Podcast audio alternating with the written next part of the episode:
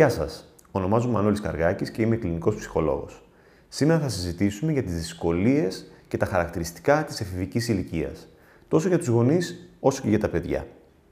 Απ' τη μία, ο έφηβος καλείται να προσαρμοστεί και να αναγνωρίσει τις αλλαγές που συμβαίνουν σε σωματικό, ψυχολογικό, συναισθηματικό αλλά και κοινωνικό ε, επίπεδο. Και από την άλλη πλευρά, οι γονείς έρχονται αντιμέτωποι με μια ριζική αλλαγή στο παιδί τους, που από ένα παιδί το οποίο ήταν στην ομπρέλα της προστασίας και της ασφάλειας των γονιών, καλείται να διεκδικήσει την ενηλικίωση και την ορίμανσή του. Αυτές οι δύο ριζικές αλλαγές, τόσο σε γονείς όσο και σε παιδιά, φέρνουν πολλές φορές συγκρούσεις και δυσκολίες στο πλαίσιο της καθημερινότητας μέσα στην οικογένεια. Ας δούμε λοιπόν τα χαρακτηριστικά της εφηβικής ηλικίας. Ξεκινάμε με το κομμάτι των παιδιών. Πρώτα απ' όλα, σε σωματικό επίπεδο, τα αγόρια και τα κορίτσια της εφηβικής ηλικίας καλούνται να προσαρμοστούν στις έντονες σωματικές αλλαγές που θα βιώσουν σε αυτό το διάστημα της ηλικίας των 11 έως 12 ετών έως ακόμα και την ηλικία των 18-19 ετών. Σε αυτή την περίοδο βλέπουμε μια απότομη σωματική ανάπτυξη σε επίπεδο ύψους, βάρους, έχουμε αύξηση της τριχοφυΐας, έχουμε μεγένθηση των γενετικών οργάνων και ορίμανση των γενετικών οργάνων, έχουμε αλλαγές στο πρόσωπο και στις γωνίες του προσώπου, έχουμε αλλαγές γενικότερα στο μέγεθος και στη διάπλαση του παιδικού σώματος στην πορεία του για την ενηλικίωση. Αυτή η αλλαγή είναι καταιγιστική και πολλές φορές ο έφηβος ή η έφηβη νιώθει μεγάλη δυσφορία σε επίπεδο προσαρμογής γιατί στα δικά του μάτια πολλές φορές αυτό αποτυπώνεται ως κάτι άσχημο και δυσμορφικό. Καλούμε να προσαρμοστώ σε μια αλλαγή στον ίδιο μου τον εαυτό Κάτι το οποίο δεν ήμουν προετοιμασμένος ή προετοιμασμένη σε καμία περίπτωση τα προηγούμενα χρόνια. Αυτό λοιπόν και μόνο φέρει μια διαδικασία προσαρμογής μέσα στην οποία το ίδιο το παιδί μπορεί να βιώσει πολλά εφορικά αλλά ίσως και περισσότερα δυσφορικά συναισθήματα σε σχέση με αυτές τις σημαντικές αλλαγές. Σε ένα δεύτερο επίπεδο υπάρχει η γνωστική αλλαγή κατά την περίοδο της εφηβείας. Ο έφηβος φεύγει πλέον από, το παιδικό, από τον παιδικό τρόπο σκέψης και περνά σε ένα πιο αφηρημένο και γενικό. Αυτή την περίοδο, έννοιες όπως η ζωή και ο θάνατος, η κοινωνική και πολιτική πραγματικότητα, η έννοια της ανεξαρτησίας και της αυτονομίας, η μεταφυσική αναζήτηση μπαίνουν στο γνωστικό τραπέζι. Μια ιδιαίτερα φορτική διαδικασία που το παιδί, ο έφηβος ή η έφηβη, καλείται να ξεπεράσει, να επεξεργαστεί και να βγάλει συμπεράσματα, πράγμα που πολλές φορές το φέρνει αντιμέτωπο και με τον ίδιο τον εαυτό και με τα πιστεύω των γονιών, αλλά και με την ίδια την κοινωνική αντίληψη.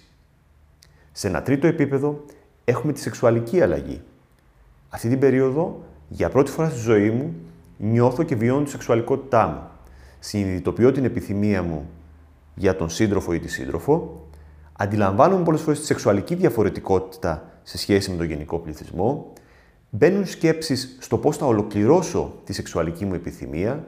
Η έννοια του πάθους και της επιθυμίας έρχεται για πρώτη φορά στο συναισθηματικό μας πλαίσιο και όλα αυτά μέσα σε ένα σύντομο χρονικό διάστημα που φέρει έντονες αλλαγές σε σχέση με το πώς είμαι ικανός ή ικανή, αρκετός ή αρκετή για να τα καταφέρω.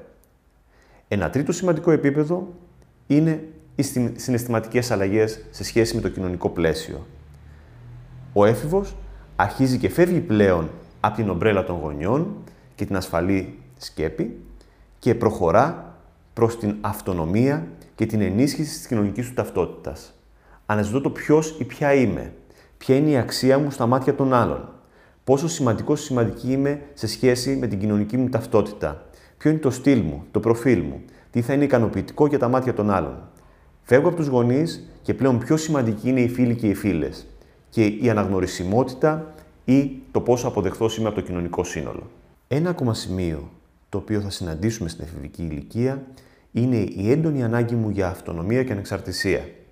Η πορεία μου προς την ενηλικίωση φέρνει σημαντικές αλλαγές, ιδιαίτερα στις σχέσεις με τους γονείς.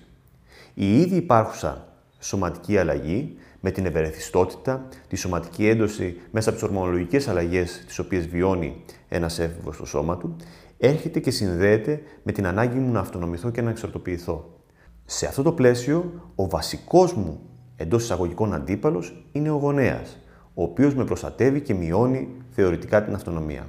Ο συνδυασμός λοιπόν αυτής της ανάγκης με τις σωματικές εξάρσει που υπάρχουν στην περίοδο φέρνει έντονες συγκρούσεις που σκοπό έχουν να αποδομήσουν το γονέα ώστε να φανώ πιο ικανός ή πιο ικανή και να πορευθώ μέσα από αυτόν τον ε, μηχανισμό προς την ενηλικίωση. Δηλαδή να μειώσω τον γονέα, να το μειώσω σε σχέση με το γνωστικό του υπόβαθρο, το συναισθηματικό του υπόβαθρο, τις επιτυχίες ή τις αποτυχίες του, να νιώσω πιο ικανός και πιο μεγάλος ώστε να κάνω το πρώτο βήμα προς την ενηλικίωση. Σε αυτό το σημείο θα συναντήσουμε και τις περισσότερες συγκρούσεις ανάμεσα σε γονείς και παιδιά. Αντιλαμβανόμαστε λοιπόν ότι σε αυτή τη σύντομη χρονική περίοδο ένας έφηβος βιώνει τόσες πολλές αλλαγές που καλείται να προσαρμοστεί σε αυτές. Αν μπορούσαμε να κάνουμε την αναλογία με ένα ενήλικο νου, θα μπορούσαμε να αντιληφθούμε μέσα σε ένα σύντομο χρονικό διάστημα πόσο φορτικό και πιεστικό είναι να καταφέρουμε να ανταπεξέλθουμε σε τόσο έντονες και σημαντικές αλλαγές.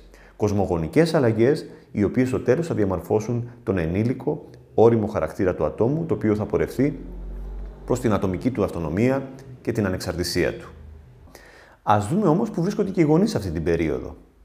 Απ' τη μία, έχουμε δύο ενήλικες, οι οποίοι βλέπουν το παιδί που είχαν μέχρι χτες στην αγκαλιά τους, να το φιλούν, να του δίνουν συμβουλές, να τους ακούει, να θέτουν τα όρια και εκείνο να υπακούει ως ένα βαθμό, πλέον να είναι ένα άτομο το οποίο ζητά την ανεξαρτησία του και την αυτονομία του, να αντιδρά πλέον και να έχει άλλες συμπεριφορές, να δίνει περισσότερη σημασία στους φίλους και να είναι πλέον και πιο έτοιμος σεξουαλικά ή πιο έτοιμη σεξουαλικά στο να αναπτύξει πιο ουσιαστικές διαπροσωπικές σχέσεις.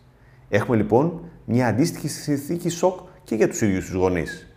Και απ' την άλλη, σε μια περίοδο που συνήθως ο γονέας είναι καταπονημένος εργασιακά, υπάρχει το οικονομικό στρες σε σχέση με την υποστήριξη της εξέλιξης του παιδιού για τις σπουδές ή για τα επόμενα επαγγελματικά του βήματα και απ' την άλλη έχουμε και το στοιχείο της φθοράς της καθημερινότητας τόσο σε επίπεδο ατομικό όσο και σε επίπεδο συντροφικό.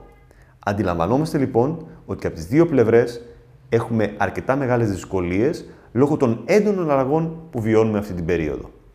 Ας δούμε όμως ποια είναι τα συνήθη γονεϊκά λάθη τα οποία εφαρμόζονται αυτή την περίοδο. Ένα πρώτο χαρακτηριστικό λάθος το οποίο κάνουν οι γονείς αυτή την περίοδο είναι αυτό της διφορούμενης ή αμφιθυμικής συμπεριφοράς απέναντι στο παιδί.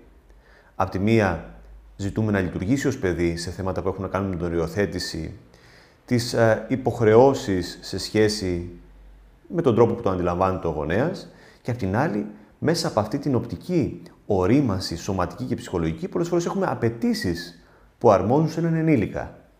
Αυτό το στοιχείο φέρνει ουσιαστικά ένα μεγάλο συναισθηματικό μπέρδεμα στο ίδιο το παιδί, αλλά και μια δυσκολία στον ίδιο το γονέα να νιώσει ικανοποιημένος από το άτομο που έχει απέναντί του.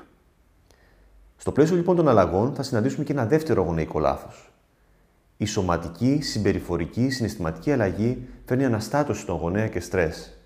Εκεί συνήθως οι άνθρωποι εφαρμόζουν ελεγκτικές και ακραίες ελεγκτικές συμπεριφορές που ουσιαστικά πιέζουν και συμπιέζουν το άτομο που έχουμε απέναντί μας. Και μας οδηγούν πολύ συχνά σε συνθήκες φόρτου, στρες, σύγκρουσης και θυμού. Τέτοιες συμπεριφορές είναι η υπερβολική άσκηση ελέγχου σε στοιχεία τα οποία το παιδί ζητά την αυτονομία του, όπως οι παρέες, η δυνατότητα του να βγω έξω, η χρήση των ηλεκτρονικών μέσων και του κινητού τηλεφώνου. Ένα τρίτο στοιχείο το οποίο θα συναντήσουμε αρκετά συχνά από τους γονείς προς τους εφήβους κατά την περίοδο της εφηβικής ηλικίας είναι η προβολή, η μεταφορά προσωπικών προσδοκιών που είχαμε στο παρελθόν για τους εαυτούς μας στα ίδια μας τα παιδιά.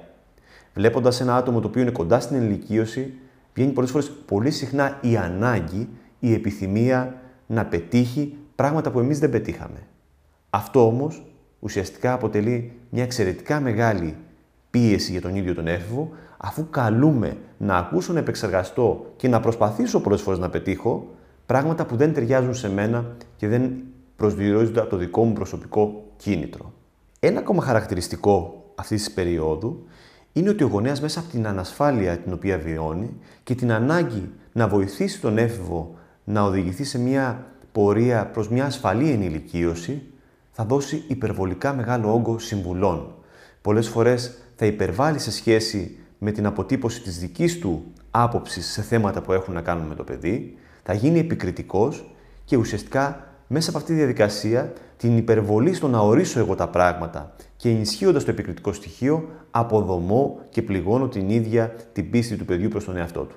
δηλαδή την αυτοπεποίθησή του. Τέλος, ένα πολύ συνηθισμένο χαρακτηριστικό που θα συναντήσουμε σε κάθε οικογένεια που έχει έναν έφηβο είναι ότι ο γονέας πολλές φορές θα μπει στο συναισθηματικό παιχνίδι του παιδιού, στην ανάγκη του για σύγκρουση.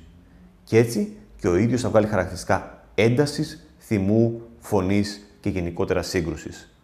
Ανακυκλώνοντας μια δυσλειτουργική συνθήκη που πολλές φορές μπορεί να απομακρύνει τα ίδια τα μέλη της οικογένειας. Τι κάνουμε όμως από εδώ και πέρα, Πώς μπορούμε να βοηθήσουμε τους εαυτούς μας και τα παιδιά μας να οδηγηθούν σε μια υγιή και ήρεμη πορεία προς την ενηλικίωση. Ο γονέας λοιπόν καλείται να αναπτύξει διαφορετικές στρατηγικές σε σχέση με το παρελθόν για να καταφέρει να προσαρμοστεί τόσο ο ίδιος στη συγκεκριμένη αλλαγή, αλλά και να βοηθήσει τα παιδιά του να προχωρήσουν με όσο το δυνατό μεγαλύτερη ηρεμία και ασφάλεια προς την ενηλικίωση. Το πρώτο στοιχείο το οποίο θα μπορούσε να χρησιμοποιήσει ένας γονέας, κάτι όμως εξαιρετικά δύσκολο απ' την άλλη, είναι να μπορέσει να μπει στη διαδικασία της αποδοχής και της κατανόησης της ίδιας περίοδου.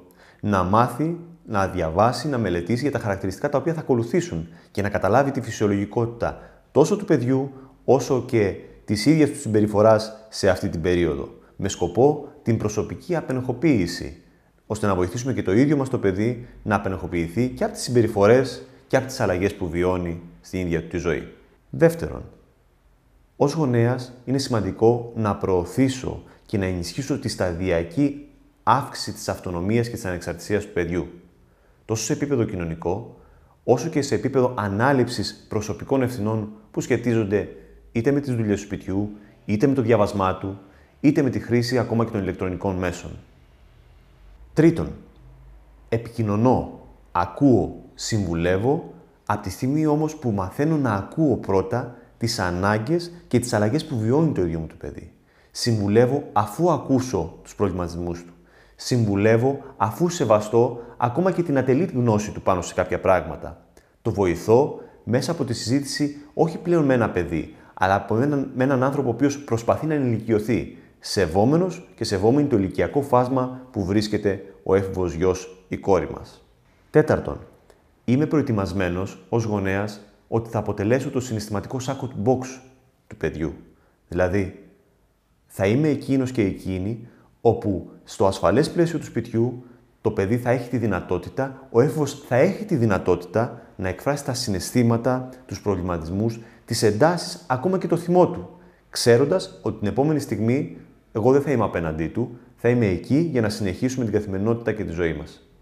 Πρέπει να τονίσουμε σε αυτό το σημείο ότι ο γονιός πρέπει να περιμένει ότι το παιδί που στα προηγούμενα χρόνια μοιραζόταν τα συναισθήματα και τους προβληματισμούς, την αγκαλιά και το χάδι, θα βρει στο ίδιο πλαίσιο τον αγωγό για να εκφράσει και τα δυσφορικά και δύσκολα συναισθήματά του.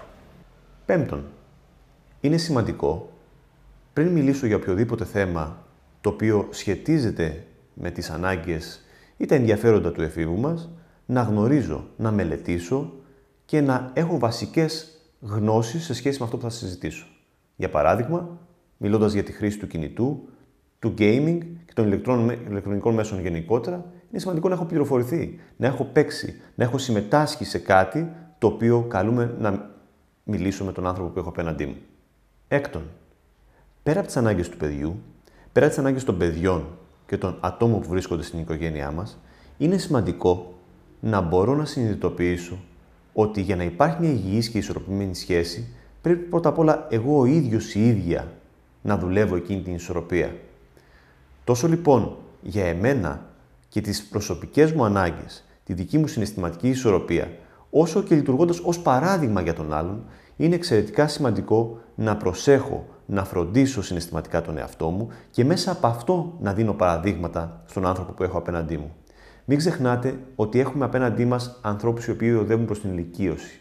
Έχουν γνώμη και έχουν άποψη. Δεν μπορώ να προτείνω, δεν μπορώ να συμβουλεύω κάτι όταν εγώ δεν έχω προσέξει και δεν έχω φροντίσει τον εαυτό μου και όταν αυτό το οποίο συζητώ δεν το λειτουργώ ως παράδειγμα μέσα από τη δική μου συμπεριφορά σε σχέση με τον άνθρωπο που έχουμε απέναντί μας. Όπως αντιλαμβανόμαστε όλοι, η εφηβεία είναι μια ιδιαίτερη και δύσκολη περίοδος τόσο για τα παιδιά όσο και για τους γονείς. Αλλά μην ξεχνάμε ότι αν προσπαθήσουμε και οι δύο πλευρές και κυρίως η πλευρά των γονέων να αποδεχθεί, να κατανοήσει, να επικοινωνήσει εσωτερικά και σε σχέση με τον έφηβο και την έφηβη που έχουμε απέναντί μας, δείξουμε στοργή δείξουμε αποδοχή, σίγουρα θα περάσει πιο ήπια και θα μας οδηγήσει όλους σε ένα πιο ίσχυρο δεσμό, ο οποίος έχει σφυριλατηθεί μέσα από τις δυσκολίες αυτών των χρόνων. Ακολουθούν ιδιαίτερα χρόνια για όσους έχουν εφήβους στην οικογένειά τους, αλλά το σίγουρο ξανά είναι ότι αυτή η πορεία θα εξελίξει τόσο τα παιδιά μας και θα τα οδηγήσει σε ένα πλαίσιο ασφαλούς ενηλικίωσης, αλλά και εμάς θα μας βοηθήσει να γίνουμε πιο ουσιαστικοί και πιο καλοί τόσο απέναντι στα παιδιά μας, όσο και απέναντι στους εαυτούς μας. Ευχαριστώ πολύ.